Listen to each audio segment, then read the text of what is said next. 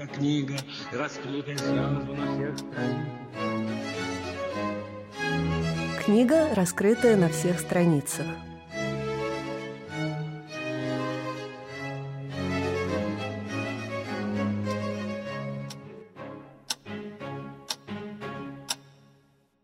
Здравствуйте, с вами Наташа Дельгеда, и это программа «Книга, раскрытая на всех страницах». Совместный проект издательства «Вита Нова» и Первого музейного радио «Фонтанный дом».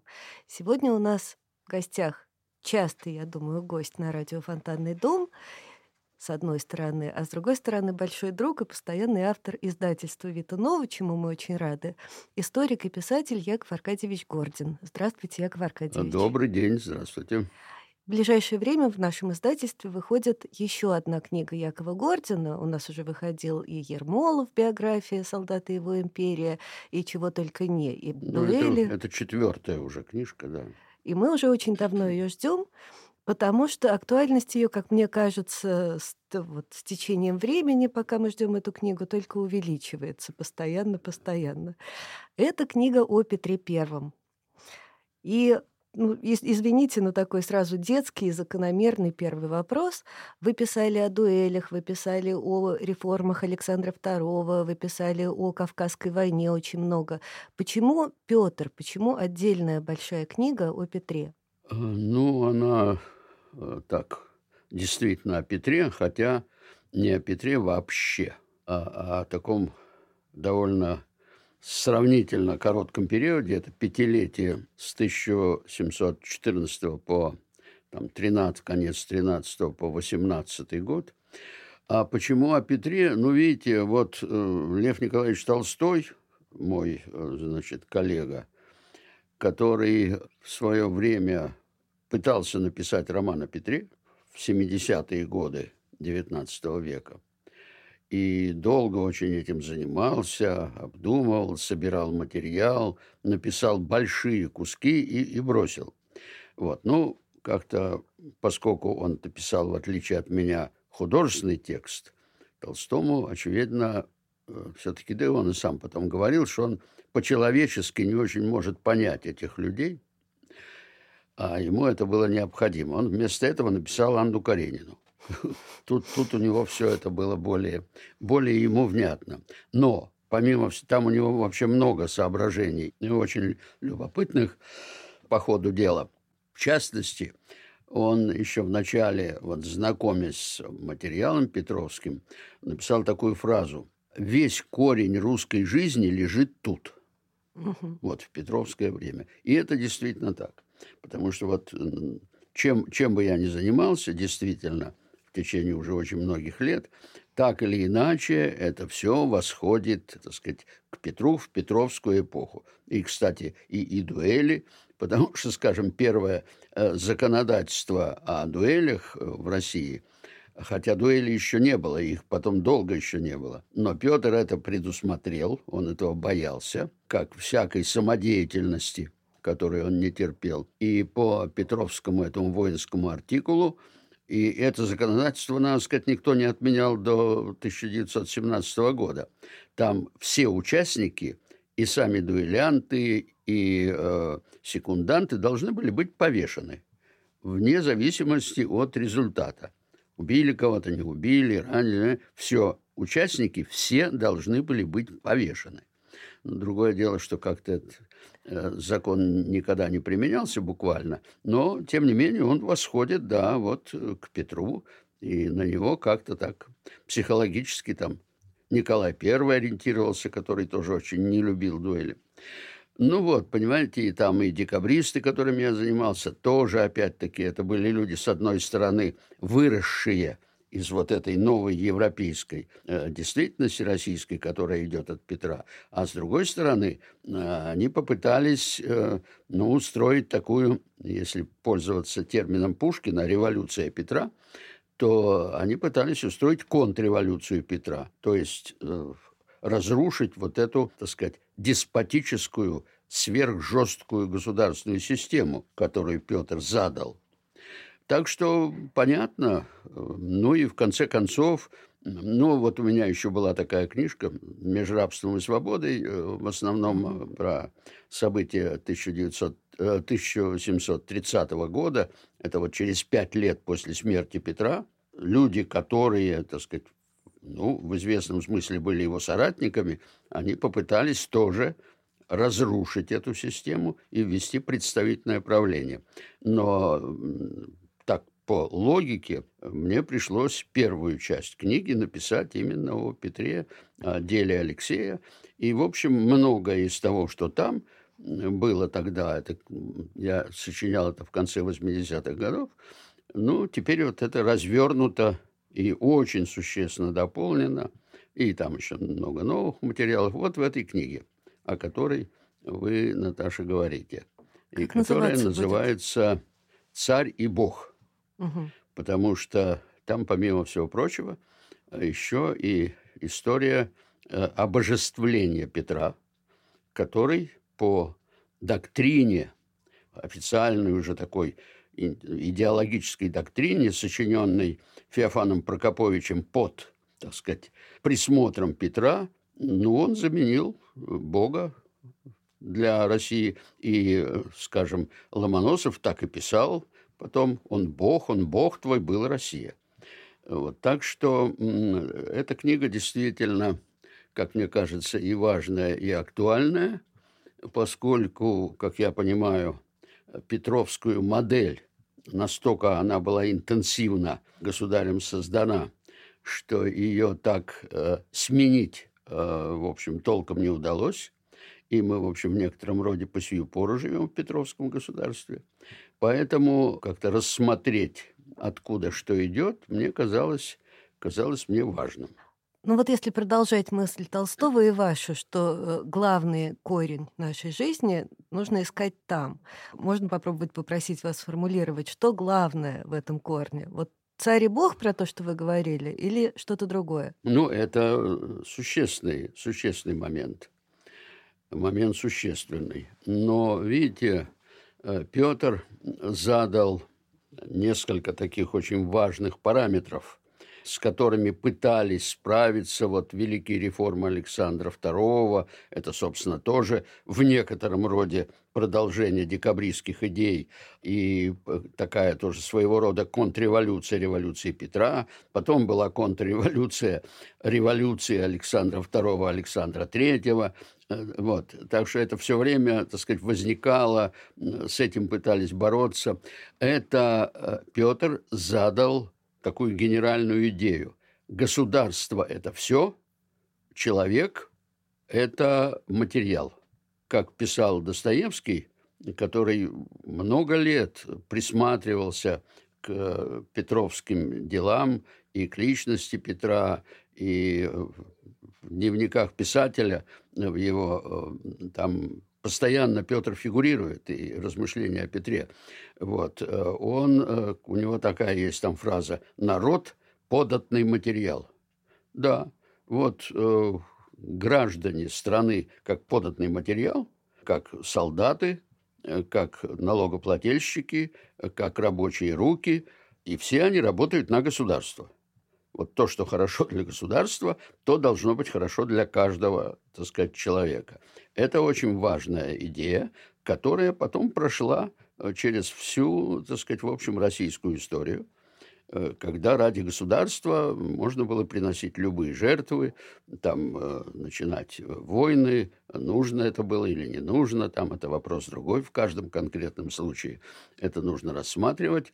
Но вот э, приоритет государства – государство с э, огромным э, военным бюджетом все время. Ну, при Петре там вообще две трети всех средств уходило на армию и флот. Потом, конечно, это как-то снизилось, но, тем не менее, скажем, э, уже при Александре Первом, казалось бы, такое в некотором роде либеральное царствование, но некоторые наблюдатели ужасались. Там был известный мыслитель и политик, очень консервативный и такой легитимист Жозеф де Местр. Но он писал о России, в которой он жил тогда, что это значит, э, огромная армия и коронованный главнокомандующий. Вот угу. страна. Называл там цифры и ужасался объему военного бюджета. Но об этом же писал там э, потом Мордвинов, адмирал Мордвинов, так сказать, такой известный государственный деятель и экономист, кроме того, что он был когда-то боевым адмиралом, действительно. И как раз это в 1825 году, летом, накануне вот декабристских событий, когда в России был очередной финансовый кризис тяжелый, инфляция там и так, и так далее, и э, искали выхода, то это очень любопытно психологически, вот для Петровской, э, заданной Петром модели, Мордвинов, член Государственного совета, официально не решился обнародовать свое мнение, а он написал частное письмо Александру, объясняя ему, что единственный способ выхода из кризиса – это уменьшить военный бюджет. Потому что э, вот э, значит, сколько-то там он приводил, я сейчас точно не помню цифры, не, буду, поэтому не буду врать, но э, он приводил эти цифры, сравнивая с военными бюджетами европейских государств, и российский военный бюджет оказывался каждый раз в несколько раз выше любого военного бюджета, там, Австрии, Пруссии, кого угодно.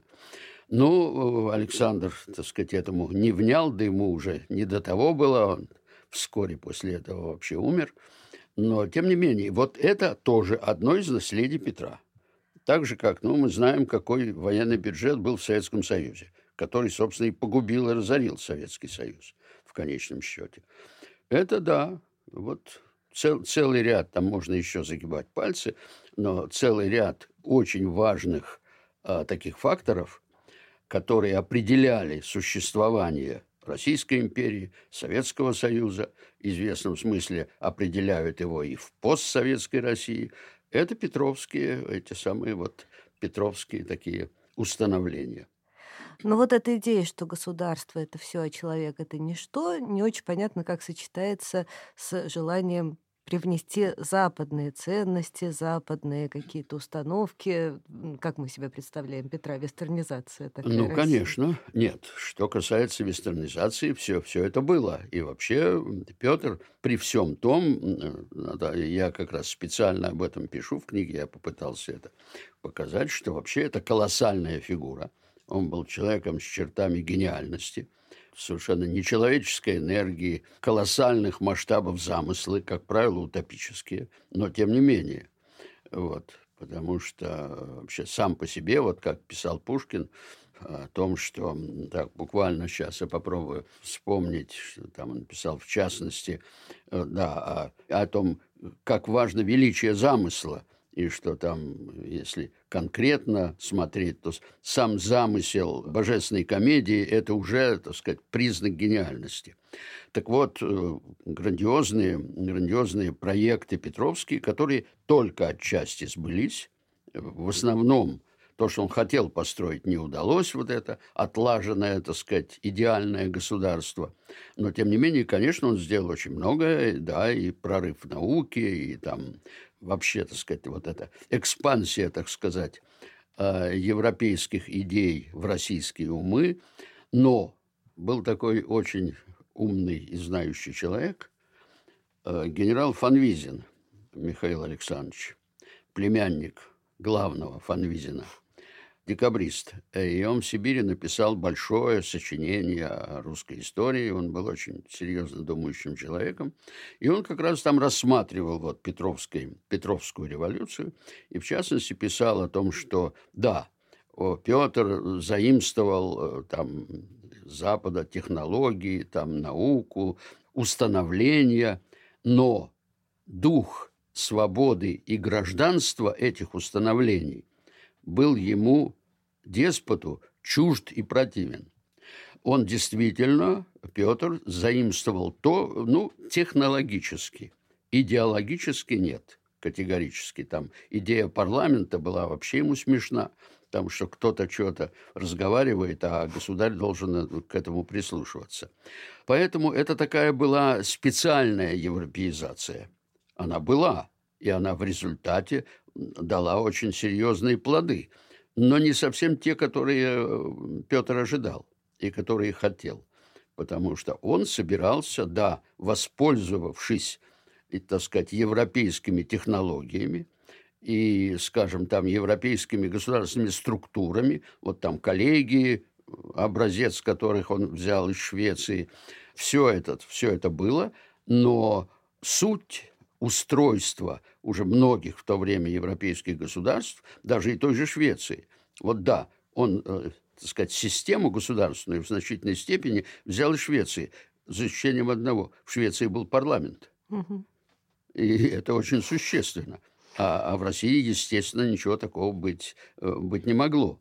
И, и поэтому вот э, то, что развелось при Петре чудовищно, это коррупция, это воровство, о чем он знал, пытался с этим бороться, там головы рубил, там колесовал э, и так далее, ничего не помогало. Потому что не было... Сам государь не может контролировать все. А аппарат который был вне контроля, а ведь э, представительное правление в том его смысл, что представители, так сказать, нации контролируют государство. А в России государство мог контролировать только сам государь, а те, кого он отчасти контролировал, они из-под контроля выходили и контролировали, так сказать, сами себя. И поэтому делали, что хотели. И Петр уже там года с 14 был в ужасе от того, что происходит. Потому что, скажем, он обнаружил в 14 году, вернувшись э, там из Европы, там военные действия, что ближайшие к нему люди обкрадывают армию. Армию и флот. Это были знаменитое дело, ну, главным в котором был Меньшиков, значит, приобретение хлеба, зерна, муки – так вот, вместо того, чтобы покупать непосредственно у, так сказать, производителей и передавать э, вот, там, в армию, да, была целым рядом высокопоставленных особ, организованы такие промежуточные, ну, фирмы не фирмы, а э, подставные лица, таким образом покупали вдвое дороже, чем это стоило, и, естественно, эти деньги шли в карманы вот ну, там он, конечно, рассверепел, там два человека, двое сенаторов были пытаны э, очень жестоко и отправлены в ссылку. Меньшикова он простил, он ему все прощал. Единственная мера наказания Меньшикова штрафовали, то есть отбирали у него часть от вор... уворованного. Тем не менее, ему оставалось еще достаточно. Вот, понимаете? Так вот, э, вот это отсутствие общественного контроля за аппаратом делала аппарат самодостаточным. И, соответственно, отсюда шла вот та фантастическая коррупция, которая была при Петре и которая, в общем, никуда не делась на протяжении столетий. Угу. Ну вот еще один исследователь Евгений Анисимов, угу. у него была книга что-то вроде про и контра, да, есть черная, Да, это очень замечательная белая. книга, очень. Если бы вас, ну, мне кажется, что белое перечислять, э, наверное, не обязательно, потому что, в общем, вот мы в Питере здесь сидим, да, хотя бы там основание нашего города э, можно вспомнить. Белое, наверное, многие вспомнят. А что главное черное? А, в смысле вы имеете в В виду вот деятельности Петра и в том, про, что... про, Да, про и контра? да. Но еще раз хочу сказать, что Евгений Викторович написал вот эту книжку замечательно. Она написана очень хорошо и очень четко все, так сказать, поставлены все точки над, над, над всеми буквами. И правда, в конце Анисимов человек, который, можно сказать, всю сознательную жизнь занимается исследованием Петровской эпохи. И тем не менее он там заканчивает эту книгу таким значит, фразой, что он, тем не менее, окончательного вывода он сделать не может. И это действительно так. Потому что, ну, что можно сказать, там, плохой Петр или, или неплохой Петр? Дело не в этом потому что, да, было сделано много полезного, было сделано много ужасного, но э, дело-то в том, э, чтобы извлечь из этого уроки, а не то, чтобы там ругать или хвалить Петра. Так вот, что вы хотите, так сказать, отрицательная сторона? Угу. Ну вот я думаю, что я, в общем, в основном сказал. Это вот э, крепостное право, которое Петр довел, так сказать, до высочайшего уровня. Ведь после податной реформы, кстати, у Анисимова есть прекрасная книга, очень важная, «Податная реформа Петра». Это его докторская диссертация, вот, из которой очень много, очень много понятно. А, так вот, после податной реформы в России не осталось свободных людей вообще. Они были в московском государстве. Это были там так называемые вольные и гулящие государевы люди. То есть была категория людей, они не крепостные, они не дворовые, э, они не служилые. Это люди, там, которые вот жили как бы сами по себе, могли наниматься. Вот из них, кстати говоря, вербовали первые э, драгунские полки Петровской, Петровской армии. Это, да, податная реформа всех, всех, так сказать, уравняла. Вот у Пушкина есть замечательные в 22 году он записал, у него есть такие записки по русской истории, он писал о Петре, что история видит вокруг него всеобщее рабство. Все э, дрожало, все безмолвно повиновалось. Все были равны перед его дубинкою. Действительно, все были равны от фельдмаршала до последнего, значит, последнего мужика. Вот это уравнивание в несвободе это было очень важно, и это трудно изживаемо. Вот это, так сказать, ну, полное отсутствие, так сказать, права на самодеятельность какую-то там, не говоря уже даже о политической, но вплоть, вплоть до экономической, когда контролируется все. Идея Петра была регулярное государство, так называемое, государство тотального контроля. И он создавал эти самые Э, надзорные органы. Э, из этого ничего не получалось, опять-таки, потому что живая, живая жизнь э, в своих негативных сторонах, она такому контролю не поддается. Но сам принцип государства абсолютного контроля, вот это очень тяжелое наследие. Ну, там, что можно сказать еще? Ну, некоторая, так сказать, скажем, военная авантюрность. Вот он э, начал Северную войну, считая, что, причем даже не он один был инициатором, это был союз трех государей, Августа Саксонского, польского короля, Фредерика Датского и, соответственно, Петра. Они рассчитывали, поскольку там э, Карл XII, 18 лет мальчишки, значит, на престол сел, Э, вот, э, закончить эту войну там быстро и эффективно. А пришлось воевать 20 лет. И все, собственно говоря, очень многое в царствовании Петра и в его реформах было определено тем, что это была на протяжении почти всего его царствования воюющая страна. А это очень тяжелая история. К концу его царствования страна была разорена. Э, потому что и налоги, и рекрутские э, наборы, это все очень тяжелая, тяжелая история. Так вот, э, вот это представление о том, кстати говоря, одна из, эм, одна из тяжелейших претензий, которые он предъявлял Алексею Петровичу, что он войны не любит, не любит военного дела.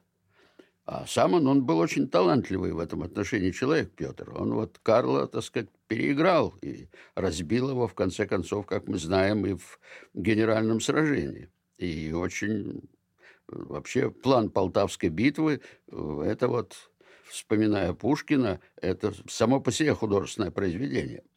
Так вот, вот война. Война как главное занятие государя. Потому что, скажем, Э, в 20-21 годах окончательно э, завершается Северная война, в 22 году он начинает новую войну, персидскую. Уж казалось бы, там экономика страны при последнем издыхании. Тем не менее, Значит, он начинает новый, очень тяжелый, очень сложный поход в абсолютно незнакомых условиях на Каспии, жара там, змеи, все, все, все что угодно. Вот, тем не менее, ну, из этого тоже ничего, в конце концов, хорошего не получилось. И уже при Анне и Анне пришлось все завоеванные земли отдать, потому что не было возможности, так сказать, их оборонять и держаться. Вот это тоже очень важный момент. Вот эта идея о том, что главное достоинство государства – это его, так сказать, военная, военная сила. Ну, что, что можно сказать? Ну, личная, конечно, личная безграничная жестокость Петра.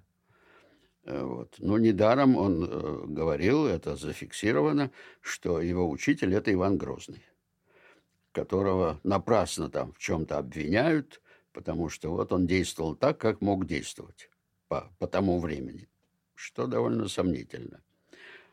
Много чего.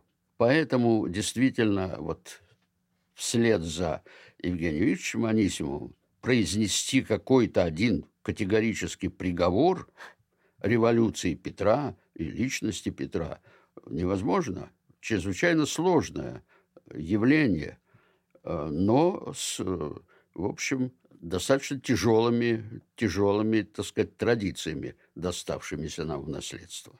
Ну вот вы начали с того, что Льву Николаевичу Толстову не удалось понять угу. Петра.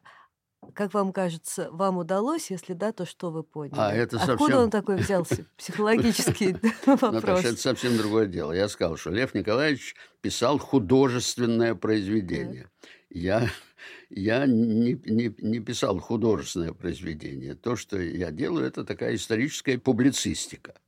Э, понимаете, э, ну, с каким-то там исследовательским, естественным элементом, потому что, э, ну, так получилось, что я смог обнародовать э, некоторые документы важные, которые на русском языке не, не были представлены. Вот. Э, и там осмыслить какие-то вещи, в частности, вот э, там у меня большая глава о этой самой возникновении новой доктрины Петра Феофана Прокоповича. Но это другой уровень понимания. Льву Николаевичу нужно было по-человечески – так сказать, вжиться в это, для того, чтобы э, это жило, жило в художественном тексте. К счастью, так сказать, мне это, мне это не нужно. Но, тем не менее, конечно, вообще, когда любой историк, э, сколько-нибудь серьезный, э, занимается исследованием эпохи и личности, то, конечно, какой-то психологический анализ ну, совершенно, совершенно необходим. Но, тем не менее, это разные, разные ощущения вживания. Понимаете, я Толстому нужно было, ну вот да, Анну Каренину он понимал как близкого человека, там и Левина, там Вронского, это все были типы, которые были вокруг него, так же, как в «Войне и мире».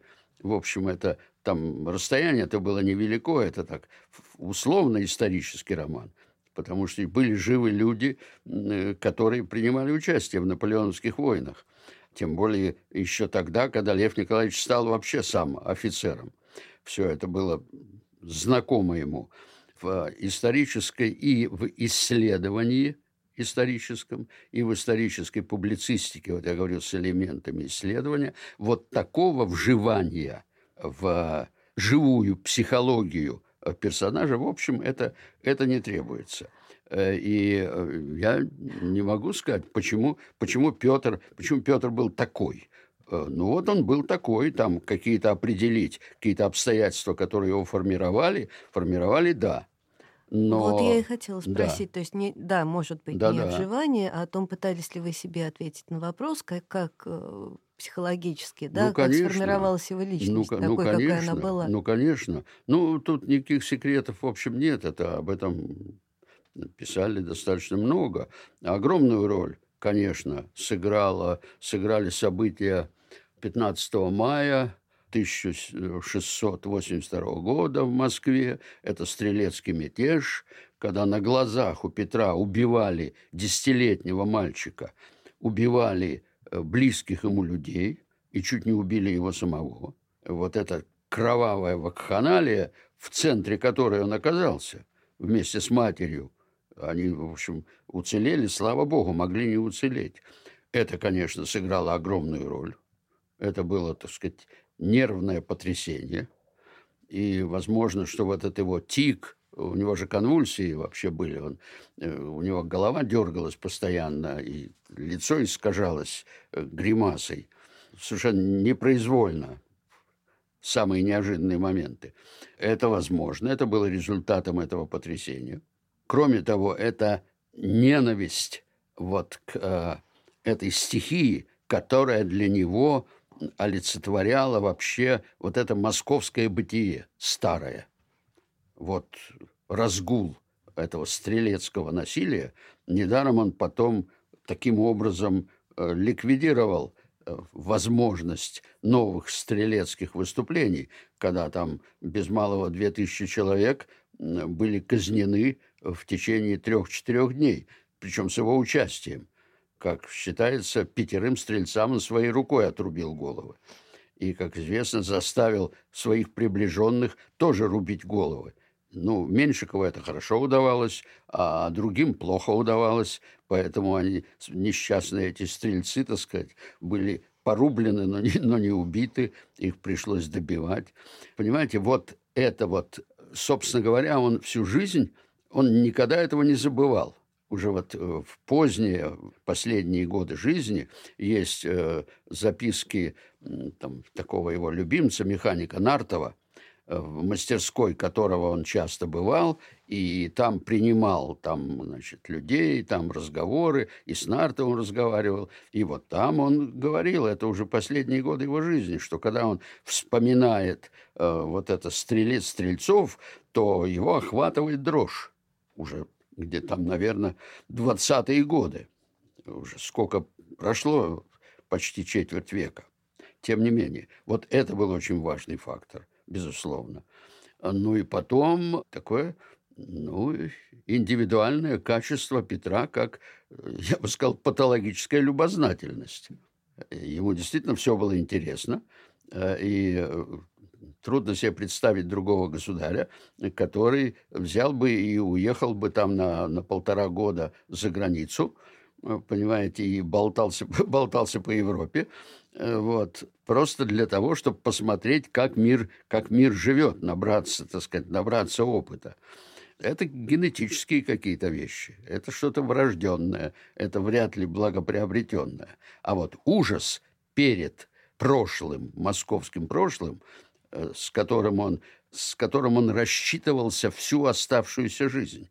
Вот все, что он делал, помимо всего прочего, это еще, так сказать, месть вот этому страшному э, в его представлении московскому политическому быту.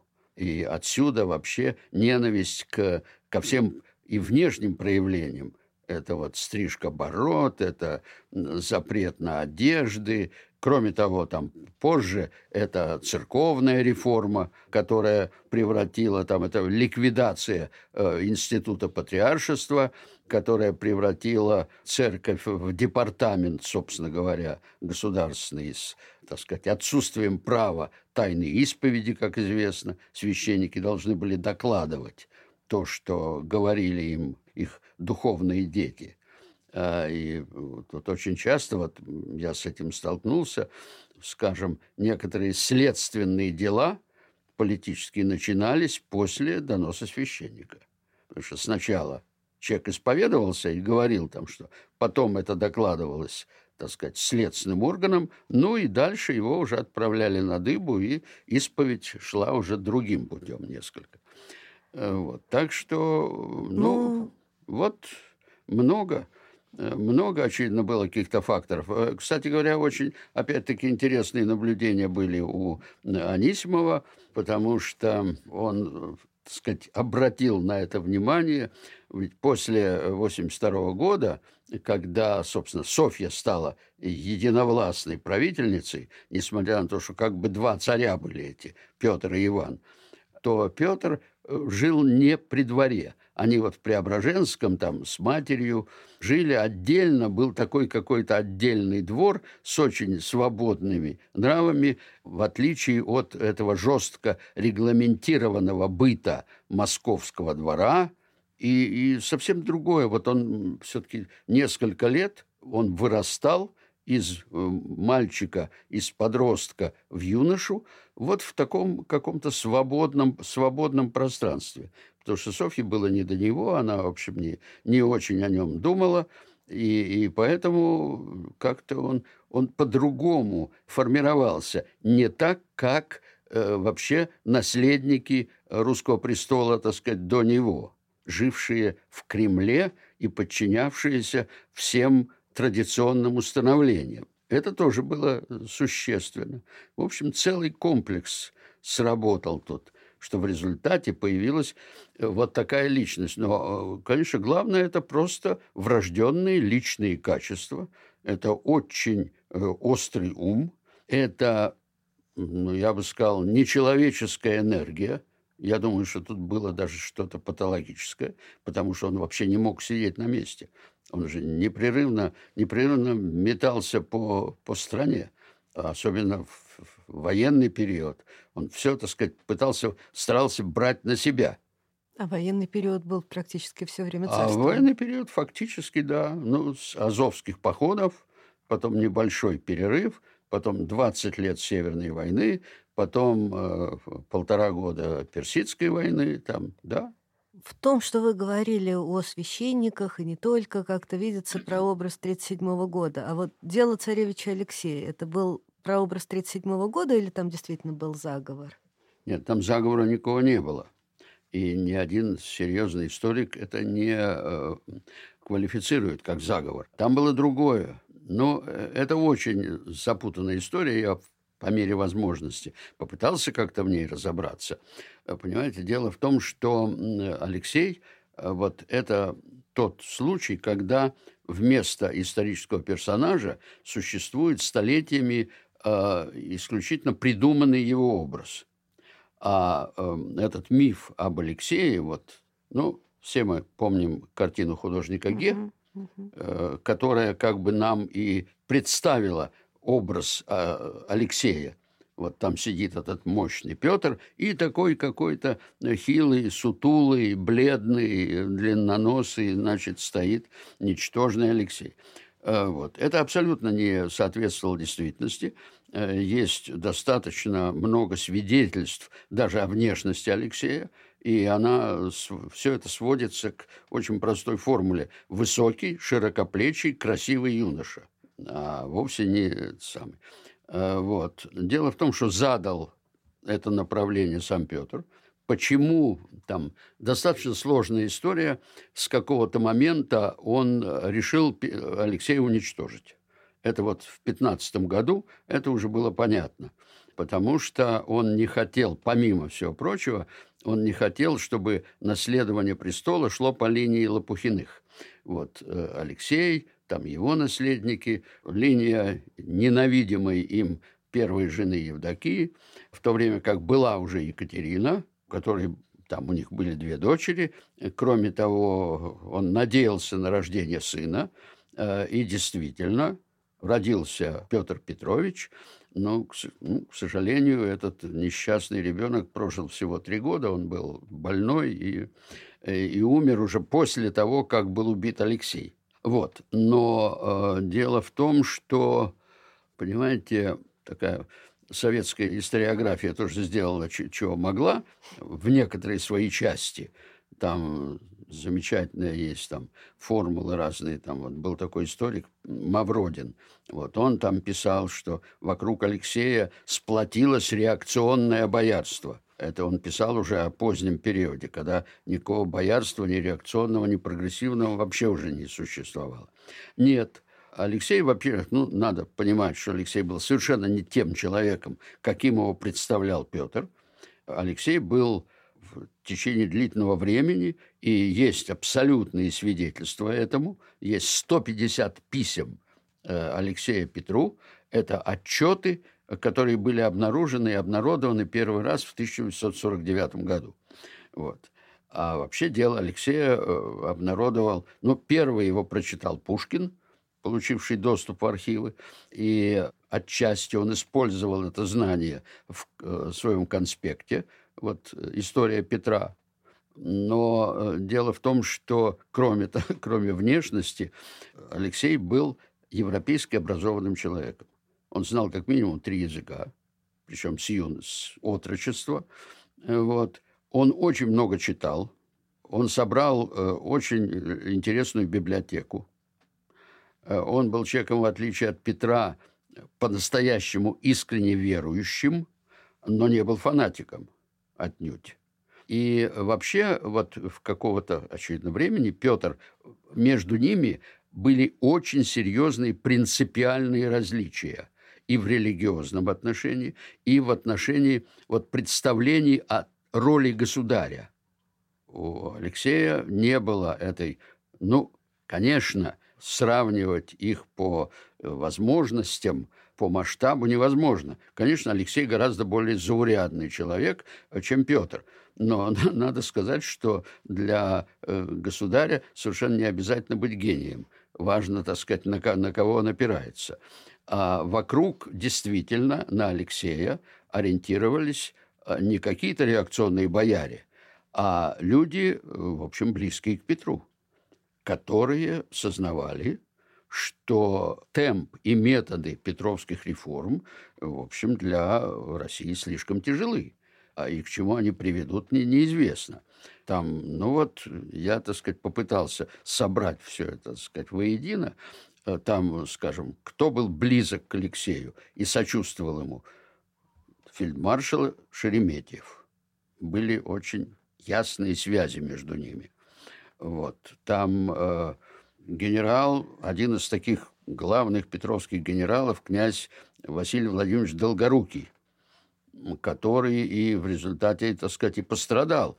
Вот. В результате следствия по делу Алексея генерал был закован в кандалы и отправлен в ссылку, откуда его освободила только уже Екатерина после смерти Петра.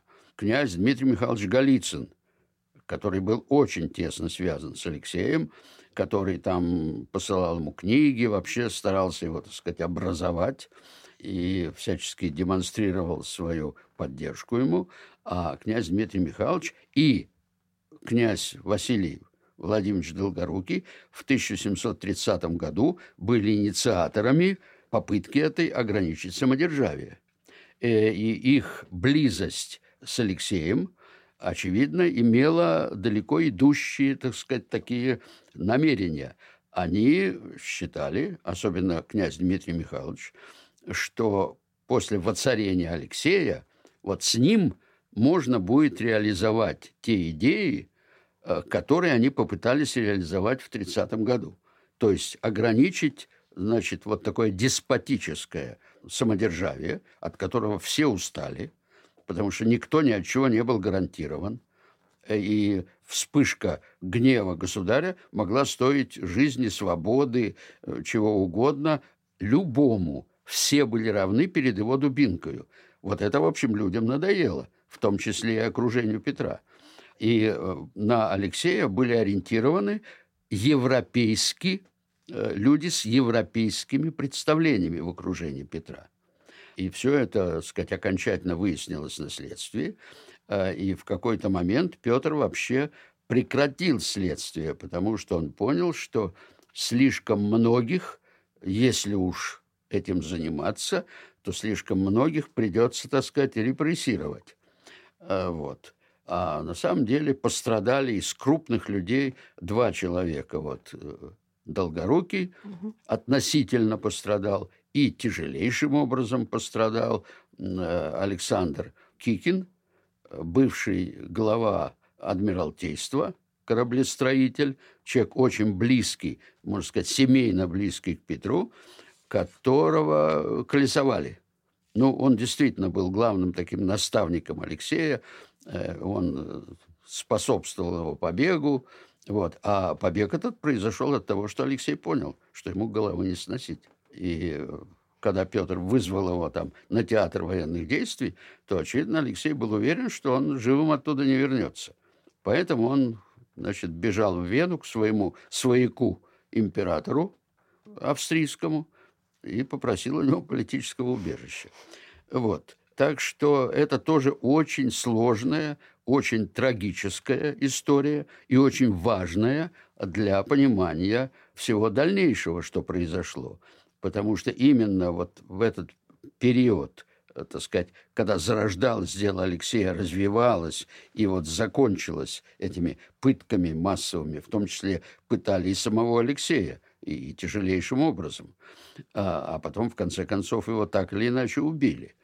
Скорее всего, он был отравлен. Э, есть свидетельства довольно любопытные на этот счет, которые тоже, так сказать, я там привожу. Это воспоминания такого э, шотландского, значит, человека, Брюса Питера, Питера Брюса, племянника этого знаменитого вот Брюса, Якова Брюса Петровского, сподвижника, который 20 лет почти служил э, в России – и э, в последние недели охранял Алексея и был фактически свидетелем его смерти. А его свидетельство достаточно, и Пушкин, кстати, опирался, когда он писал, что а, царевич умер отравленный, он опирался на свидетельство Брюса, которого он читал. Эта книга к этому времени уже давно, она вышла в, там, в 60-е годы XVIII века. Вот, э, так что это очень важная история с Алексеем, а отнюдь не семейные дрязги. Я думаю, что спрашивать про Петра Первого можно очень долго и, и слушать mm-hmm. ответы, но все-таки хотела еще так почти к финалу спросить. Да. Вот ему удалось остановить этот условный заговор западников. Да. Вот ему удалось что-то в войне. Но э, очень часто у вас появляется тема, что своих целей он не достиг, что что-то он замышлял, и это не удалось. Как вам кажется, он чувствовал себя сам в конце жизни победителем или неудачником? Вот там Николай II, э, кто там говорил, господи, Николай I говорил, да, да. сдаю команду не в, общ... не в полном порядке. Ну, э, да. Мог бы он сказать это в конце жизни? Или он чувствовал, что каких-то целей своих он все-таки добился? Ну, сказать это он, безусловно, мог.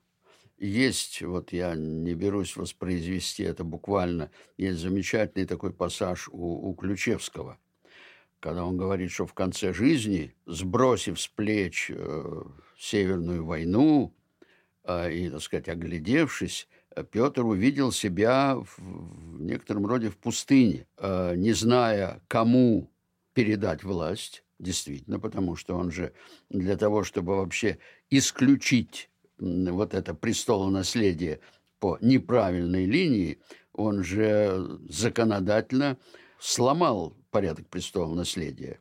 По его Петровскому значит, закону, 22 год, государь сам назначал себе наследника. Совершенно не обязательно, чтобы это был его родственник. Он сам кого угодно мог назначить. Ну, потом, вот 18 век с его переворотами, это был результат, в общем, значительной степени этой, этой ломки. А, так вот, и Ключевский считал, что он чувствовал себя одиноким и, в общем, в некотором, в некотором роде психологически у разбитого корыта. Да, а, причем он остался, как пишет там а, Ключевский, с глазу на глаз со своей необъятной властью. Действительно, власть была абсолютная. С коррупцией он справиться не смог, он это понимал. Близких людей фактически не осталось потому что, ну, известно, что там э, у Екатерины оказался любовник, и Петр это тяжелейшим образом пережил, но этому Монсу несчастному голову отрубили. Вот, Екатерине, в общем, ничего не сделали, хотя было охлаждение категорическое между ними. Э, вот, тем не менее. Но э, Петр, почему вот что удалось, что не удалось? Что удалось? Армия армия, гвардия, расширение э, пространства территории, да, безусловно. Выход к морю, чего, о чем он мечтал, возвращение этой самой Ингенманландии, Петербург, да, это удалось. Ну, удалось, там, как там, не знаю, академии учредили, ну, что-то там. Технологические какие-то вещи там. Он считал, что флот построен, ну, флот его не пережил – после его смерти э, флот перестали финансировать, и корабли, в общем, сгнили. Но они и были, так сказать, не, не, не первого сорта, потому что создать флот э, еще не было технологической базы в России. Флот появился по-настоящему только при Екатерине II. Вот. Но не удалось главное. Не удалось, и он, конечно, это понимал, вот это регулярное государство, это идеальное государство, которое он задумал – которая бы четко функционировала, где каждый был бы на своем месте, каждый выполнял свой долг там и так далее и тому подобное. Вот этого не удалось категорически. То есть вот эта главная утопическая идея Петра вот о создании такого на просторах значит, необъятных просторах московского бывшего государства, вот такой новой Голландии, правда, с нового качества, другого, российского. Нет, вот это категорически не удалось, и он это, конечно, конечно, прекрасно понимал. И у него были уже в 20-е годы самые фантастические идеи. Там пригласить он собирался э, такого, э, в общем, экономиста-авантюриста, шотландца Ли, который э, одно время был очень э, значит, близок к власти во Франции, был министром финансов и ввел, так сказать, вот бумажные деньги и банковские обороты. Там, в общем, все это кончилось большим, большим финансовым скандалом или пришлось бежать.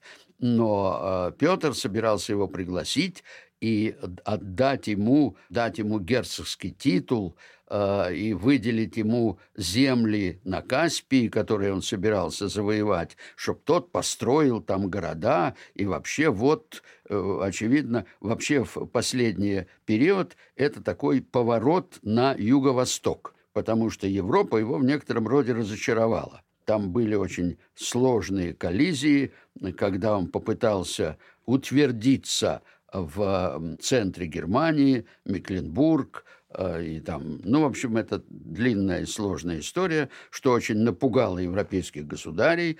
При этом составился просто формальный союз Англии, Голландии и Франции против Петра для того, чтобы, так сказать, не допустить вот этого расширения э, российского влияния в центре Европы.